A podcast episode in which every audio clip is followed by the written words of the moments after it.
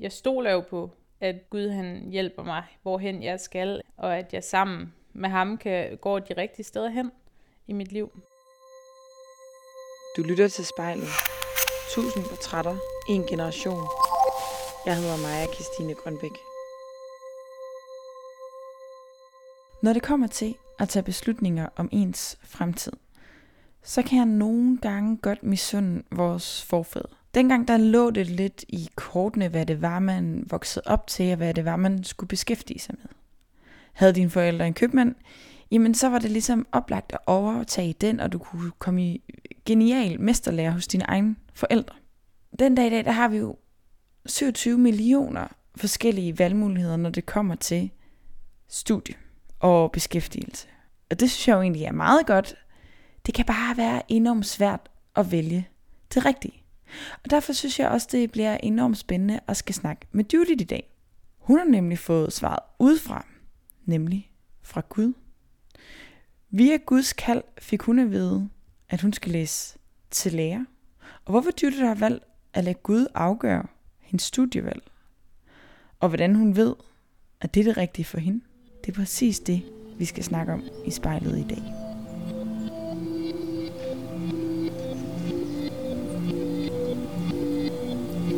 Jeg hedder Judith, og Guds kald afgjorde mit studievalg.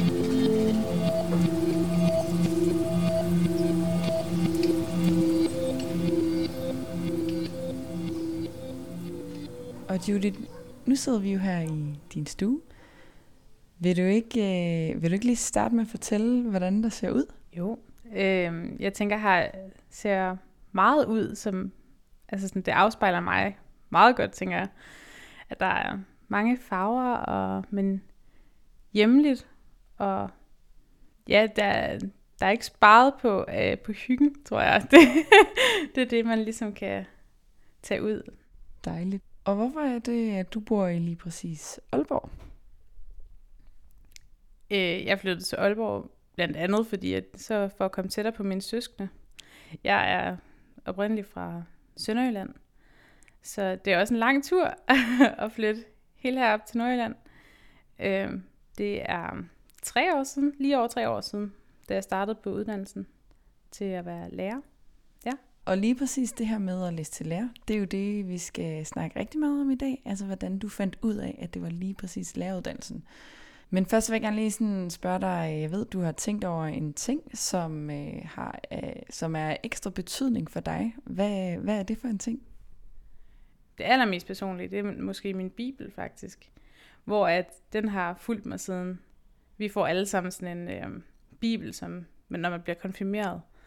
Og det er faktisk den bibel, jeg stadig har og bruger, og så den har fulgt mig i hele min teenageperiode. Øhm, så der er alt muligt mærkeligt, der står i den, og tegninger. Og hvordan bruger du din bibel i dagligdagen? Altså, jeg burde nok være bedre til at bruge den hver dag. Øhm, for jeg er ikke den bedste til at læse i min bibel hver dag, og det tror jeg, det er nogle kristne, de ville synes, at det skulle man. Øh, det er jeg ikke så god til. Øh, så jeg bruger den jo som, jeg bruger den, når jeg har behov for at søge Gud på en lidt anden måde, end bare ved at høre musik, som er, eller gå en tur. Ja. Og, og hvor tit kan det være? Altså, nu sagde du, du burde gøre det hver dag. Hvor, hvor tit gør du det så?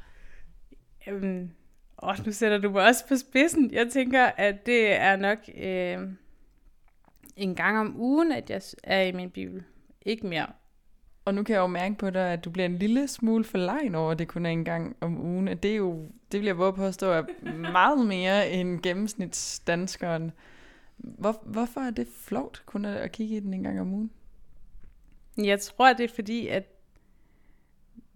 at der er en eller anden øh, usagt regel om, at man burde læse sin bibel hver dag som kristen, som god kristen. Øh, jeg tror, jeg tænker ikke, at der er noget, der er god og dårlig kristen. Man er bare kristen på den bedste måde, man kan. Øh, men ja, så bliver man lidt forlegen, fordi at jeg, mange af mine venner læser væsentligt mere i deres bibel, end, end jeg gør. Men det er jo et valg, man gør. Så i din verden, der er der mange forskellige måder at være kristen på? Ja, det er der. Der er lige så mange forskellige måder at være kristen på, som der er mennesker. Man er jo bare forskellig. Og med de ord, synes jeg, vi skal sætte os hen foran spejlet. Er du klar på det? Ja.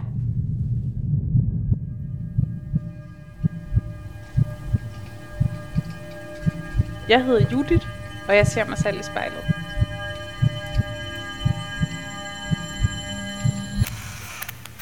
Nu har vi sat os over i din øh, lille, fine, rosa, to-personers sofa. Ja. Øhm, og vi har sat et spejl op foran dig. Og her sidder vi jo, fordi at vi skal blive klogere på dig, og hvordan du via Guds kald besluttede dig for at, at skulle læse til lærer. Og inden jeg lige stiller dig nogle spørgsmål, så vil jeg bede dig om at lukke øjnene. Ja. Og tage en øh, dyb indånding. Når du så er klar, så øh, vil jeg bede dig om at åbne øjnene. Hvem er det, du ser, når du ser dig selv i spejlet? Jeg ser en ung pige, kvinde, øhm, ja, en lærerstuderende og datter, og man kan sætte mange titler på mig, tror jeg. Og øh, jeg kunne også godt tænke mig at spørge dig, når vi lige sidder her i det her rum, velvidende at du er kristen og dermed også troende på Gud, er han så med os lige nu? Ja, det tænker jeg. Jeg tror på, at han er med os altid, og at han selvfølgelig er her. Er han her mere i det, vi sådan skal snakke om ham? Nej, det tror jeg ikke. Jeg tror, at han er her altid lige meget, og så er det et spørgsmål om, hvor åben man selv er for at møde ham, eller for at, altså, for at komme tæt på, at man mærker ham mere eller mindre. Hvornår startede du med at tro på Gud? Jeg tænker, jeg har altid troet på Gud. Det har været sådan noget, man fik ind med ske, da jeg var barn. Min far, han er præst, og jeg er vokset op som præstedatter i en lille menighed i, i Tønder. Så på den måde, så har det altid været en meget levende del af vores hverdag som familie, at vi har bedt, før vi har spist eller sunget, og jeg, når min mor har puttet mig, så har det været med, med bøn og med sang. Det har altid været en del af, hvem jeg er, at have været kristen. Så når du blev puttet, hvad, hvad var det så, I, I bad for? Jamen, jeg havde mange mareridt, da jeg var barn, øh, og havde det i, ja, i mange, mange år. Så det var jo sådan noget med, at man måtte drømme godt, og man, og man satte englevagt rundt omkring vores seng og vores hus, og at, ja, at, at tak for i dag, og, og bed for i morgen. Og hvilken form for kristendom er det, at dig og din familie tror på? Jeg er vokset op i en frikirke, øh, og er en del af Pinsekirken. Og det er en karismatisk form for kirke, øh, som tror på Helligånden er iblandt os. Så for lige at hjælpe mig og måske nogle lytterne, hvad vil det sige at tro på Helligånden? Helligånden er øh, det, som der er sendt ned på jorden efter, at Jesus døde. Øh, da han steg til himmel, så kom Helligånden, og det er ligesom det, der er på jorden.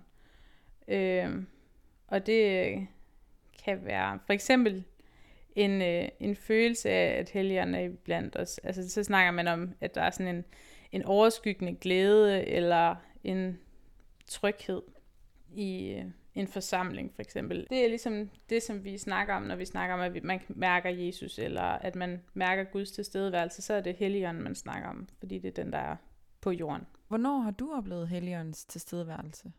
Det har blandt andet været på lejre, hvor at, som jeg som barn har været på, eller øh, når man er til et eller andet øh, møde eller en gudstjeneste, hvor der er, øh, hvor der er et eller andet, en eller anden sang eller et ord, som der virkelig rammer en og tænker, det passer bare lige ind i mit liv. så føler man, at helligånden er der endnu mere. Fordi at man, jeg tror, man resonerer sig frem til, at det er fra ham. Og nu nævner du jo de her lejre, som, du, som jeg ved, du er på hver sommer. Og det er jo også på, på en af de her lejre, du finder ud af, hvad det er for en uddannelse, Gud i hvert fald synes, du skal læse. Vil du ikke lige forklare mig, hvordan, hvordan foregår det? Du kalder det Guds kald. Øh, Guds kald kan komme til en på mange måder. For mig så var det på en af de her lejre, der hedder Kilifigaf. Jeg tror, at det er næst sidste aften. Altså, vi er der en uge. Øh, altså, om eftermiddagen, så har der været et kæmpe løb, hvor vi har lavet en øh, sådan pizzastafet. Og så kommer man ind her om aftenen efter aftensmad og skal holde et møde, hvor at det er ligesom, man kender det fra blandt andet folkekirken, at der er en præst, der siger noget, og man synger nogle sange, og så til sidst, så er det er der øh, sådan en soaking-tid, altså hvor man bare står og sådan beder, og man snakker, hvis man ikke har lyst til at bede, eller man synger lidt med på de her sange. Hvad, hvad gør du? Hvad laver du her? øh, som jeg husker det, så står jeg med en veninde, og øh, snakker lidt, selvom der kører det her sang, og synger lidt med os. Men vi står hovedsageligt bare og snakker om, om den dag, som vi er gået igennem, altså med leg, og at man måske er lidt træt og sådan forskelligt. Så der er en scene, hvor der lige har været en prædiken, hvorefter der er nogen, der står og synger på scenen. Så alle jer deltagere, I kan vælge at synge med, eller I kan stå og bede en bøn, eller stå og snakke lidt, ligesom, ligesom du gør. Og, og hvad sker der så? Jamen så er det, at den her leder, hun har så stået og bedt et andet sted, eller at det her, det kommer som en indskydelse til hende. Hun kommer så hen og prikker mig på skulderen, og spørger, om hun må snakke med mig, og trækker mig så til side. Øh, hvis man forestiller, vi er inde i sådan en, en, et, ja, et, en lille hal eller sådan noget. Og der er en scene i den ene ende, og så bliver vi trukket over den anden side, fordi hun vil snakke med mig, der er lidt mere ro.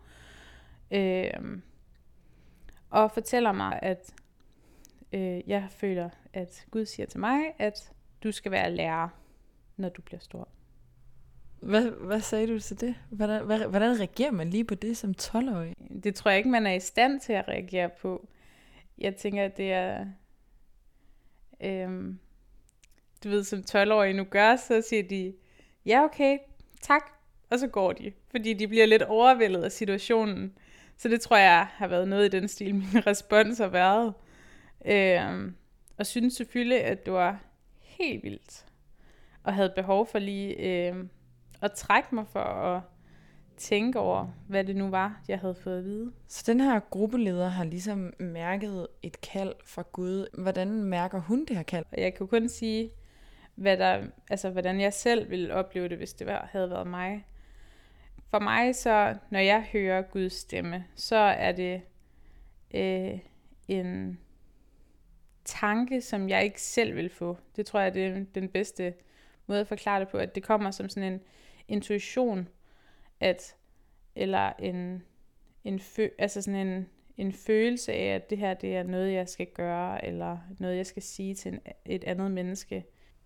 Hvor tæt var øh, relationen mellem din leder her og dig? Altså, jeg kendte hende, og jeg har jo snakket med hende i løbet af ugen, men hun var ikke den leder, jeg hovedsageligt gik til, eller hovedsageligt havde snakket med. Der er sådan et lille spørgsmål, der sådan blev ved med at banke på ind i mig. Kunne det ikke bare være, at hun har set din adfærd i løbet af den her uge, og set, hvordan du var med andre, og at der var et eller andet der, hun tænkte, okay, der er potentiale til at blive lærer her? Sagtens. Det kunne sagtens have været det, som der ligesom skete, og det var hendes egne tanker. Og, øh, men jeg vil heller ikke udelukke, at det andet er sandsynligt. Forud for lejren, så havde jeg faktisk tænkt rigtig meget over, hvad jeg skulle være, når jeg blev stor. Og havde gået igennem mange uddannelser, og havde været inde og øh, søge på min lille smartphone, øh, hvad jeg gerne ville være. Øh, og øh, havde alt fra indretningsarkitekt til øh, S O S U-assistent i øh, hovedet. Men kunne også mærke så snart, at hende her lederen, hun siger, øh, jeg tror, du skal være lærer, at det, det landede på et sted, hvor jeg faktisk havde behov for vished. Det stod også rimeligt, selvom panikken ligesom var i det her, i tolv-årige Judith, så var der også en ro i, at ja, okay, det kunne godt være, at jeg bare skulle være lærer, nu når det kom som skidt fra en spædekald.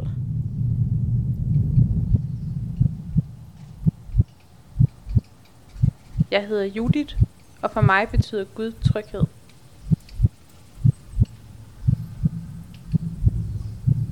Hvad gjorde du i årene efter for at finde ud af, om det nu også var det rette? Året efter på øh, samme lejr øh, snakkede jeg med min leder og sagde, jeg ved simpelthen ikke, hvad jeg skal gøre, fordi at jeg har fået at vide, at jeg skal være lærer, og det ved jeg simpelthen ikke, om jeg vil. Øh, hvor hun forvisser mig om, at, at Gud han aldrig ville sætte mig til noget, som jeg, jeg ikke havde lyst til. Og øh, i det øjeblik, så tror jeg, så tog jeg et valg om, at nej, okay, hvis jeg ikke har lyst, så gør jeg det ikke, men lige nu har jeg.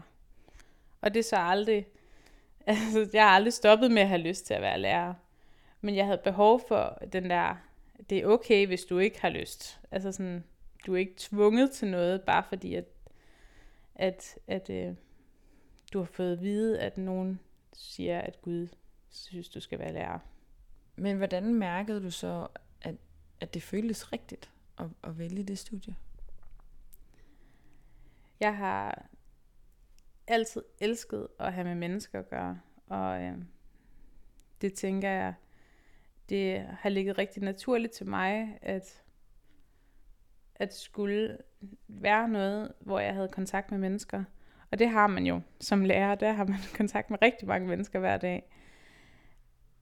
Så det, jeg ved ikke, om det er bare det, men der har ligesom bare været sådan en, en ro over mig, som der har sagt, ja okay, selvfølgelig, jeg skal da bare være lærer. Det lyder jo både vanvittigt og samtidig super afstressende allerede i en alder af tretten, hvor du er her, og har fået afklaret, hvad det er, man skal læse.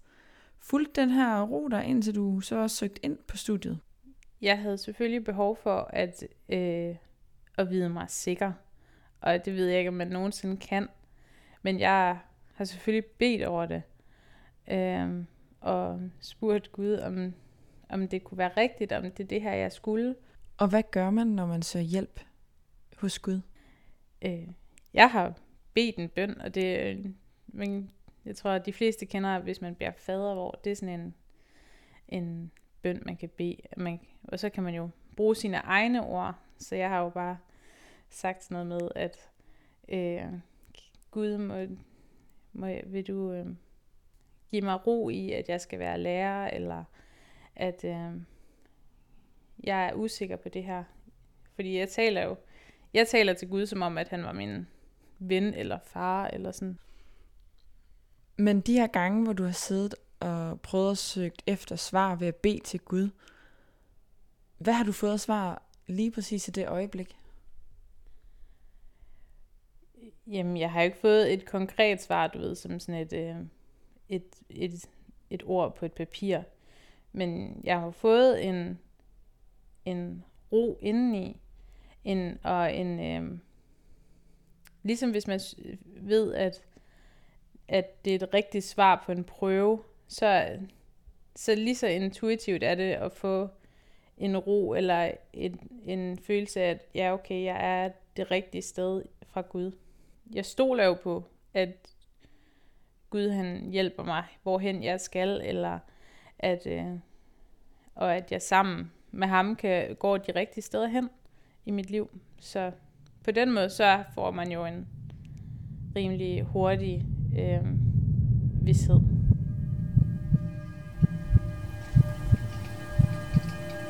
Jeg hedder Judith, og jeg læser til lærer, fordi Gud viste mig vejen.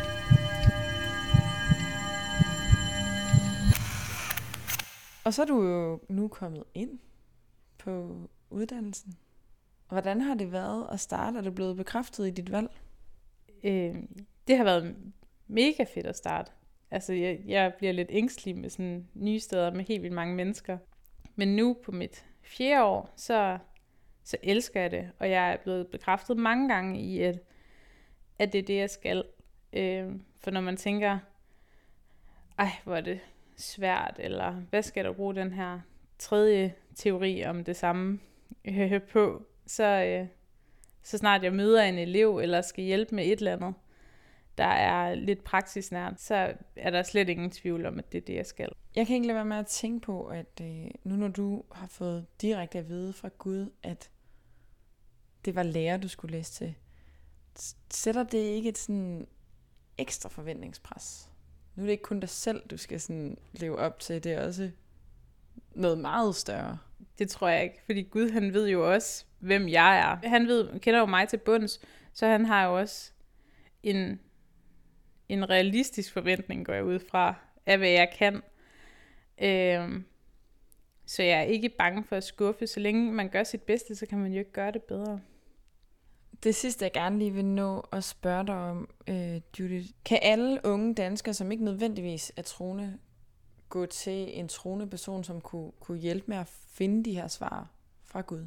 Altså, jeg tror på, at man selvfølgelig kan søge råd ved Gud. Og det kan alle mennesker, lige meget hvem de er. Men man får jo heller ikke, altså bare fordi jeg beder om svar, så får jeg ikke svar. Det gør jeg heller ikke, og det tænker jeg ikke, at man altid gør. Men i teorien, så kan, tænker jeg, at alle kan søge Gud og opdå et eller andet. Tusind tak, fordi at, øh, du ville dele den her historie med mig. Hvis du eller en, du kender, skal være med i spejlet, så skriv til os på Instagram.